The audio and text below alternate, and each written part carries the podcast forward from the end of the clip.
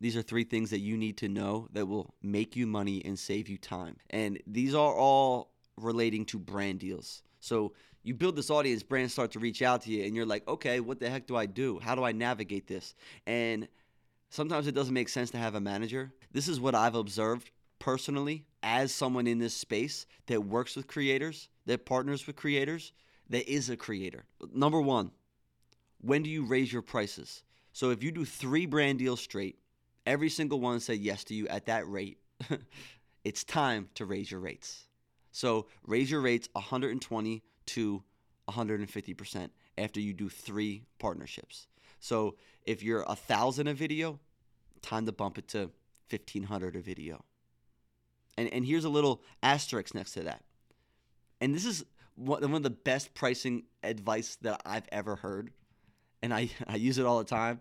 It's if the brand says yes to the your first number, you didn't price high enough. There should be and get comfortable with that. Like, hey, this is my rate and how you deliver that this is my rate. If you really want to work with them, this is what I normally buy. They want to honor that. Like like they if they're reaching out to you too, you have a lot of leverage. And they want like I know when I pay creators, I want to pay them what they think that their rate is. Like that makes me happy. I don't want them to feel slighted. I want them to feel stoked about this collaboration. Just picture that. Picture someone wanting you to win, right? Um, now they'll be honest with you. Sometimes the budget doesn't doesn't allow for that. Sometimes it, that that's not going to you know work for this collaboration. And you say, "Okay, I still want to work with you and build this relationship." Cool. Figure it out from there. But get comfortable with them saying no to your first rate. 2. Don't mess with the trust that you've built with your audience. I don't care how much this brand is paying for this video. When you think about what a brand is paying when they're working with a creator, it's similar to a billboard. They're they're buying brand awareness. They, they want their product to get in front of your audience. Look at this thing, maybe they'll buy. But the main difference between a billboard and just getting traffic, audience eyeballs on this, is that the creator has built trust with their audience. Trust. That's the number one thing. That is what you're selling. Do not get it twisted. That is the currency. That that is your leverage. It's this brand can't build trust. It's hard for a big brand to build trust. That's why they're coming to you. Oh, they've built brand equity in this space for years. They've built this trust with their audience. This trust, their, their audience knows them for this thing. They they they trust their insight and perspective on this thing. And, and that's why we need them to talk about our product. That trust that you've built needs to be protected at all costs. so when a brand comes to you and says, "Hey, talk about our product this way," and it doesn't align with how you want to create your your creative style, it's not something that you would stay. You need to push back on that because the more that you do that, the more you lose the trust of your audience. And this is the mindset. I'm going to make a video where I incorporate your product not I'm making a video for your product. If they want a video for their product, tell them to go hire a freelance team. but if they want the trust of your audience, say, hey, I'm going to talk about it my way. In the negotiation, you say, hey, the more talking points that you give me for your product, the more I'm going to price it. Like, I know how my audience wants to hear this. If your audience gets a whiff of like, you're selling to them or you're saying something that isn't true to you, they're going to stop trusting you. They're going to not trust your content, and then future brand deals will be less effective.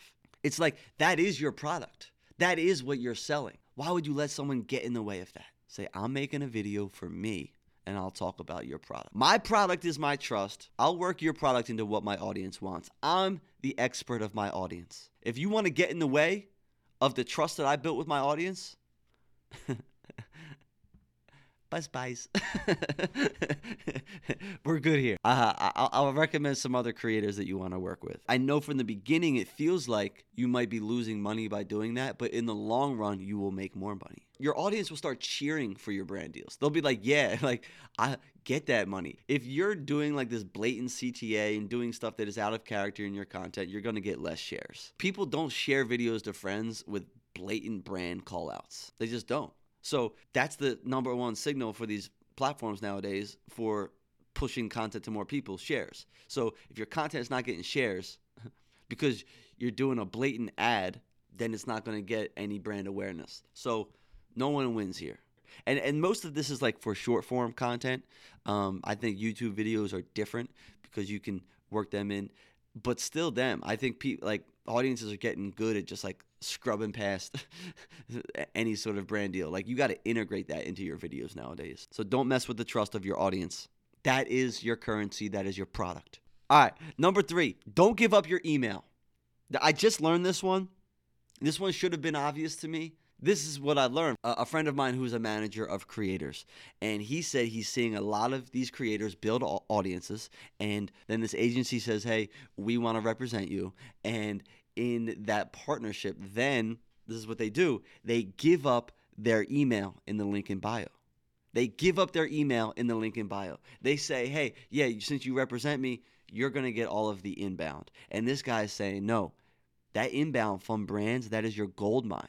Because again, it's relationships over transactions. So then these management, creator management groups build these relationships with all of these brands. You're not building the relationship. They're building the relationship. And they have a roster of creators that they're looking out for. And guess what? They're going to then use those relationships to say, hey, this creator, the creator that charges the most, that brings in the most money for them, they're going to prioritize them.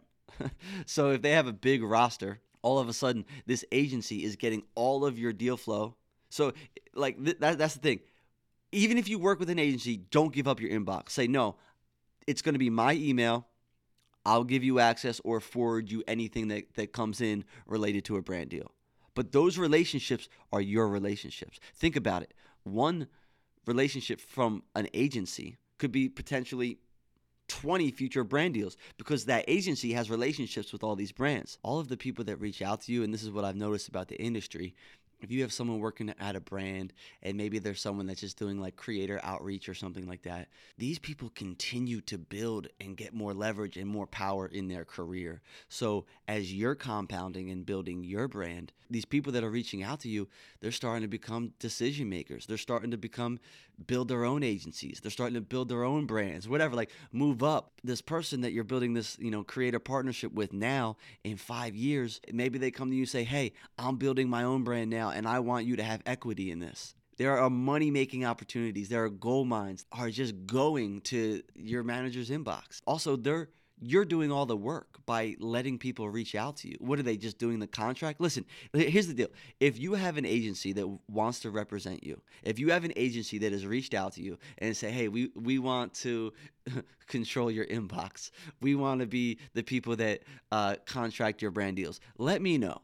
Send me a DM on Instagram at bonus footage and say, hey, this agency wants to represent me. Do you think it's a good idea? Unless they're doing cold outreach, unless they're they're going out and getting brand deals for you, you shouldn't be giving them a huge percentage of your brand deals because again, you're doing the work. So if people are reaching out to you, you're getting like they're just contracting this, like they're just communicating. These are your relationships. You already have the leverage because they're reaching out to you. To give them like more than 20% for just saying, "Yeah, we'll do that." nah. Let me know. If if you're a creator and and like you have an agency wanting to represent you and you're not sure about it, please send me a DM at bonus footage. I, I have creator friends that have left thousands of dollars have like that have more brand deal opportunities and made more money just solo, just independent than once they got an agency. Because the agency is like they're also looking for an since they are trying to get their percentage, they're only looking for a certain level of brand deal. or they're prioritizing the creators on their roster that make the most money. So you have to consider all of that. Whatever you do, protect your inbound. Like that is your your inbound is yours. It is not your agency's. You can clue them into it. You can CC them. You can have an email that automatically forwards to them, something like that. But the, again, relationships over transactions. These relationships are yours are yours to build. They want to work with you, not your manager, not not the agency. and it's it's not even that hard to maintain. It's just like, yeah, let's get on a quick call. You know, this one relationship could lead to hundreds of thousands of dollars. Get on a quick call with them. Get a little get a little FaceTime with them. Say text them, how can I how can I make this a win for you? Or or hey, I'm not a good fit. Maybe I can connect you with some other people. That's how you continue to build that relationship. Don't let your agent build the relationships. You're the relationship person now. I promise you. I promise you. Relationships over transactions in this industry will win. The the the creators that make the most money have that mindset. Yo, thank you for listening to the podcast. Thank you for listening to my little rants. Uh, I have a great time doing this. I'll start doing interview shows again in the future, but right now we're just going solo. I love the interview shows. I also love the solo shows. Right now, it's the solo season. Then we'll get back into the interview shows again because I love that. You know, I I love both, but like the interview shows, I gotta I gotta deal with the the the guest schedule, my schedule. Uh, it, it's just hard to be consistent with that right now. So it's much easier to go all in on these solo shows. Uh, again, we, we, will do interview shows in the future, but I'm curious how you liking the solo shows. Uh, how could these be improved? Actually, don't don't come on. I'm insecure. Don't tell me how these can be improved. Just tell me how much you like them. I'm just playing. I'm playing.